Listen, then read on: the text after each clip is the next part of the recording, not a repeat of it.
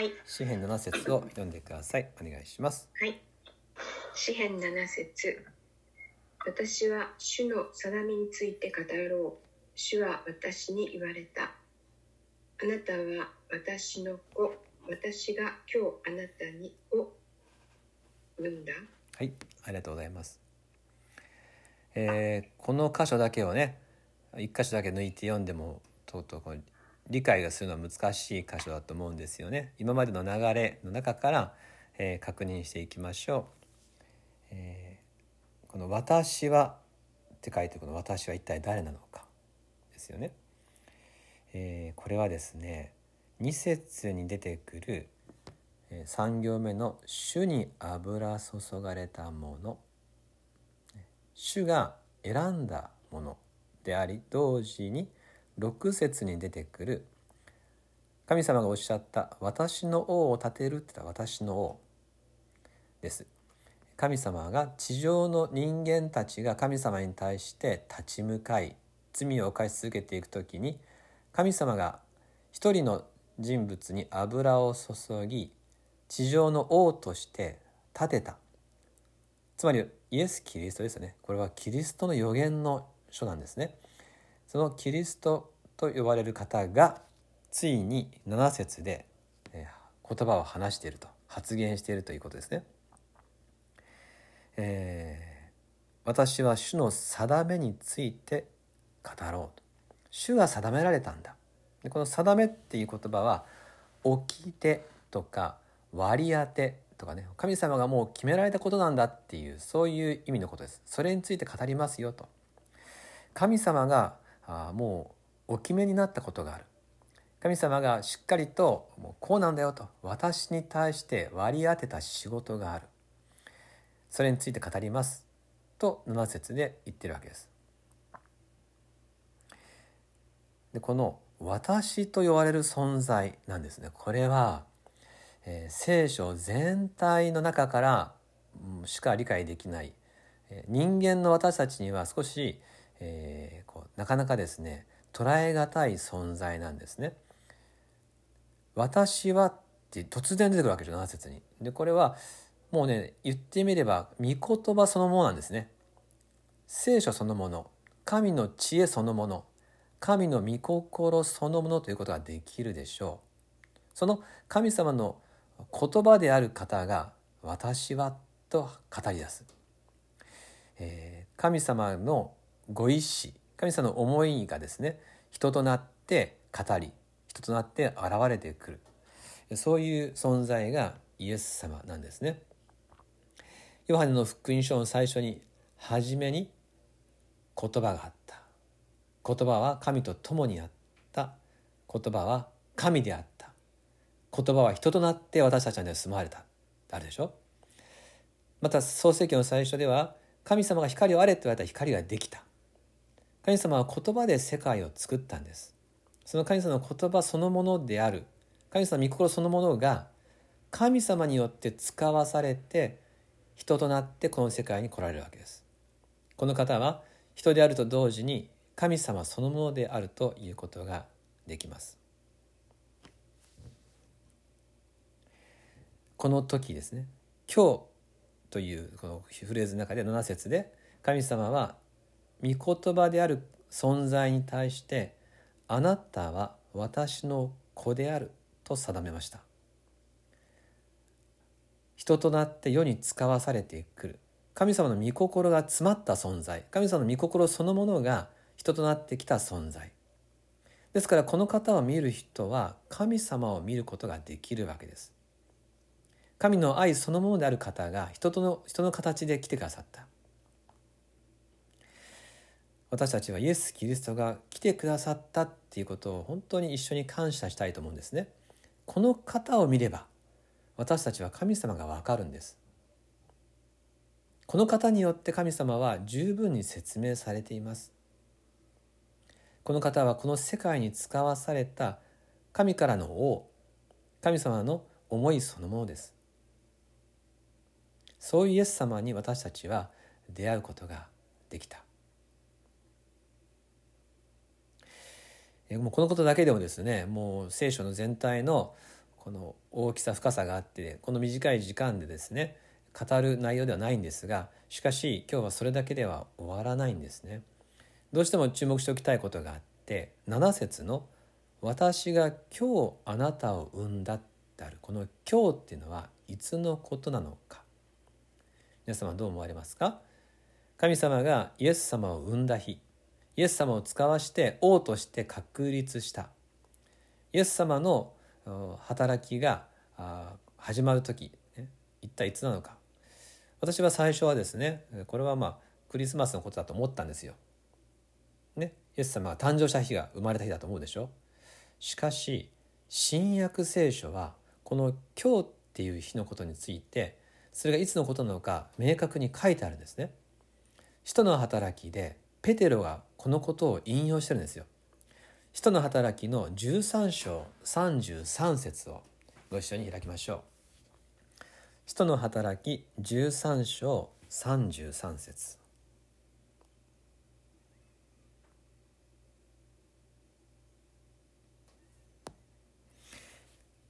よろしいでしょうか？じゃあ、間の姉妹読んでいただいていいですか？使徒との働き13章33節お願いします。神はイエスをよみがえらせ、彼らの子孫である私たちにその約束を成就してくださいました。詩篇の第2編に、あなたは私の子、私が今日あなたを産んだと書いている通りです。ありがとうございます。詩篇の第2編にとまで書いてですねもうこの箇所ですよってことを指定してペテロは、えーまあ、30節からの流れではあるんですけれども死者の中のよみがえりの時それが今日あなたを生んだのことなんだって言ってるわけですよ。すなわち復活です。復活によってキリストの王位が確立しました。復活によって神様の御心が成就しましたということです。神の言葉の実現は復活なんですね。クリスマス生まれたイエス様ではありますが私たちのために十字架にかかって復活した時についに計画が全て実現しイエス様の勝利が確定したということです。それが今日なんですって言われてるんですね。ですからまあ私たちはまたまたまこの今日のこの歌詞を読んでるわけですけれどもまさにこのイースターを前にして、えー、改めてねイエス様という方の存在は復活で全てが完成したんだなということを見ることができます。あなたは私の子私が今日あなたを産んだ復活の朝イエス様は天から使わされた全ての、えー、御心を完成させた。すなわちイエス・キリストは罪と死に打ち勝ったんです。この世界を支配している罪と死にイエス様が勝利した日それが復活。私たちのイエス様が全てに勝利したっていうことを今日一緒に喜びたいと思うんですね。いや復活って大変なことだなと。あの若者たちはね最近やばいっていうやばい何でもやばいって言うんですよね、えー、怖い時もやばいって言うんですよね。アイスクリームが美味しくてもやばいって言うんですね。もう全部やばいで表現してしまってですね。日本語のこの対価が著しいんですがでもね復活はやばいですよ。本当に、えー、私たちこの復活の事実イエス様が復活されたっていうことを思うと喜ばずにいられないどんなに時代が暗闇でもう真っ暗でもですね今日このイエス様が来てくださり復活されたってことを覚える時に凄まじい喜びがここに詰まってるってことにねご一緒に驚き感謝したいんですね。えー、詩篇のね、まあ、2編に戻りますけれどもの7節戻りますがイエス様がこう予言してるわけですね。御言葉である方が私は主の定めについて語ろう。主は私に言われた。あなたは私の子。私が今日あなたを産んだ。これが復活によって全てが完成したと。これが意味することが一つは私たちの王が来てくださったっていうことですね。私たちの日常生活の中に私たちの王が来てくださっている。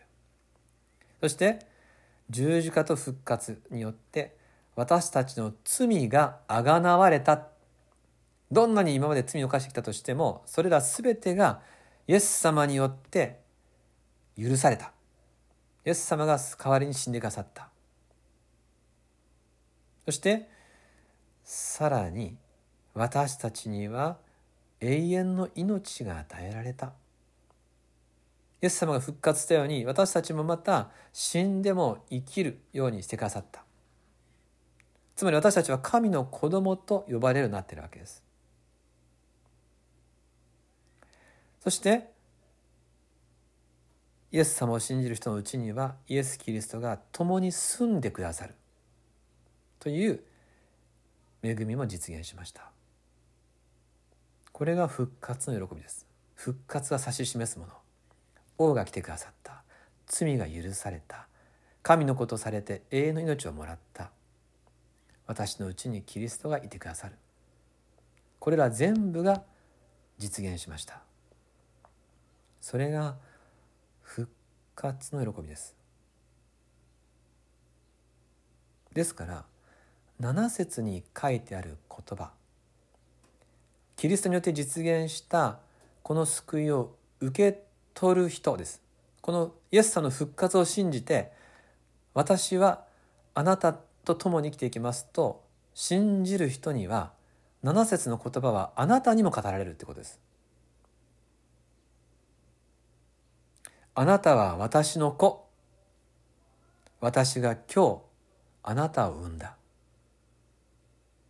その言葉が私たち一人一人のうちに語られるんです。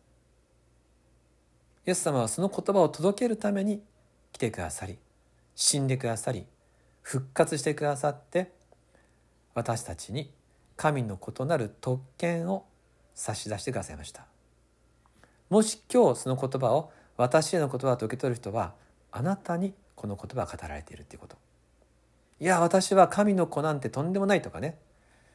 私はまだ中途半端なクリスチャンですっていろいろ言いたくなるかもしれませんが私たちの側の力量の問題ではなく主の御心が人となってきてくださって命を懸けてくださり復活してくださったことによって救いの言葉は確立したんです。もう救いは実現しました。死は勝利に飲まれました、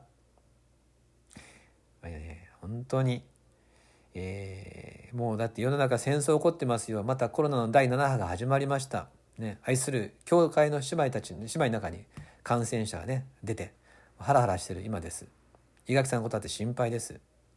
だから考えようと思ったら暗いこと不安なこといっぱいある状態の中ででも今日のこの箇所に詰まっている喜びの輝きを見るとですねもう何があっても感謝しかないなと。私のうちにイエス様いらっしゃるっていうね復活のイエス様が私の王だと思うともう言葉には表せない賛美のね思いにさせられる。そういうこと。を今日味わいながら受難と復活。その時期をご一緒に過ごせていけることを感謝します。7節一緒に読んで終わりにしましょう。詩編2編7節3はい。私は主の定めについて語ろう。主は私に言われた。あなたは私の私が今日あなたを産んだ。お祈りします。天のお父様あなたをお父さんと呼べることを感謝いたします。あなたが与えてくださったイエス・キリストによって表された救いまたキリストが復活されたという事実が私たちの生涯にもう二度と繰り返されない大きな救いの始まりを与えてくださいました。あなたは私の子。今日あなたを産んだ。その言葉を私たちの人生にもあなたが語ってくださったことを感謝いたします。私たちはあなたによって新しく生まれあなたと共に生きてあなたの身元に帰っていく命をいただきました。もはや私たちが生きているのではなくて私たちを生かしてくださった。十字架のキリストを信じる信仰が私たちを生かしてくださいます。どうぞ主よ。あなたの身思いのままに私たちのうちに生きて働いてくださってイエス・キリストの名によって私たちを御心のままに生かしてください。感謝します。時代の暗闇の中であまりにも輝かしい復活の喜びを思う時この胸は恵みを覚えるとともにこの世界の暗闇にもこの光がもっと届けばよいのにと思わずにはいられません。主よどうぞあなたの御心ならばこの私もまた世の光として用いてください。イエス様のお名前によってお祈りいたします。アーメン。